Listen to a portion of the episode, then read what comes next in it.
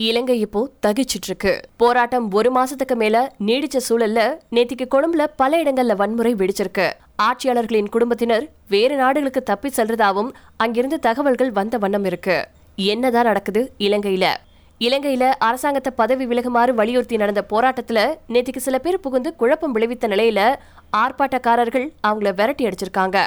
இதையடுத்து நேத்திக்கு திங்கட்கிழமையான பிற்பகல் முதல் அரசு தரப்பு அமைச்சர்கள் மற்றும் நாடாளுமன்ற உறுப்பினர்களின் வீடுகள் சுற்றி வளைக்கப்பட்டு பொதுமக்களால் தீக்கரையாக்கப்பட்டிருக்கு. அதே சமயம் அரசு தரப்பு முக்கிய புள்ளிகள் நாட்டை விட்டு செல்ல இருக்கிறதா செய்திகள் வெளியான வண்ணம் இருக்கு. இப்படியான சூழல்ல தற்போது கொழும்புல இருக்கக்கூடிய ரத்மலானா விமான நிலையம் பொதுமக்களால சுற்றி வளைக்கப்பட்டிருக்கிறதா தகவல்கள் வெளியாயிருக்கு. போராட்டக்காரர்கள் மஹிந்த ராஜபக்சேவின் வீட்டுக்கு தீ வச்சிருக்கிறதாவும் இலங்கை ஊடக செய்திகள் தெரிவிக்குது. பிரதமர் பதவியை ராஜினாமா செய்யறதா மஹிந்த ராஜபக்சே நேத்திக்கு அறிவிச்சிருந்தாரு. இதே வேளையில ஆர்ப்பாட்ட களத்துக்குள்ள வன்முறையை தூண்டிவிட்ட நிலைமையில ராஜபக்சேவின் குருநாகல்ல இருக்கக்கூடிய இல்லத்துக்கு தீ வைக்கப்பட்டிருக்கிறதா தகவல்கள் வெளியாயிருக்கு. இலங்கையில போராட்டம் தீவிரமடைஞ்சிருக்கக்கூடிய இந்த சுச்சுவேஷன்ல பொது அல்லது தனியார் சொத்துக்களை அழிக்காம அமைதியான முறையில போராட்டங்களை நடத்துங்க அப்படின்னு ராணுவ தளபதி சவேந்திர சில்வா ஆர்ப்பாட்டக்காரர்களுக்கு கோரிக்கை வச்சிருக்காரு.